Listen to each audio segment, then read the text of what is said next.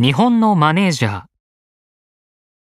ちなみに、日本でマネージャーという言葉が使われるのは、主に次の3つの場合だと思います。1、企業内での管理者の役職名。2、学校の部活動における部員のサポート役。3、芸能人の秘書、付き人役。このうち2が模試ドラの主人公です。部活動におけるマネージャーというのは、一般的な学校では女子生徒が携わることが多く、競技や練習に直接は参加しないけれど、記録を取ったり、部活動に必要な事務処理を行ったり、部員の身の回りの世話をしたりします。1の用法は近年増えているように思います。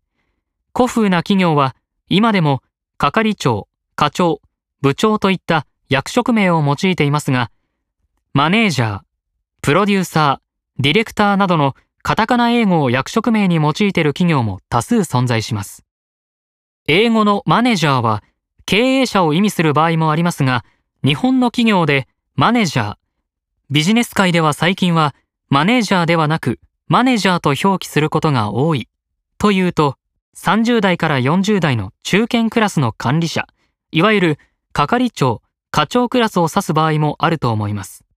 また、単なるマネジャーではなく、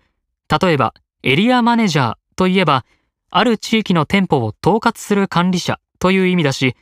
プロジェクトマネジャーといえば、特定のプロジェクトの進行管理を行う人という意味になり、使い方は企業によって様々です。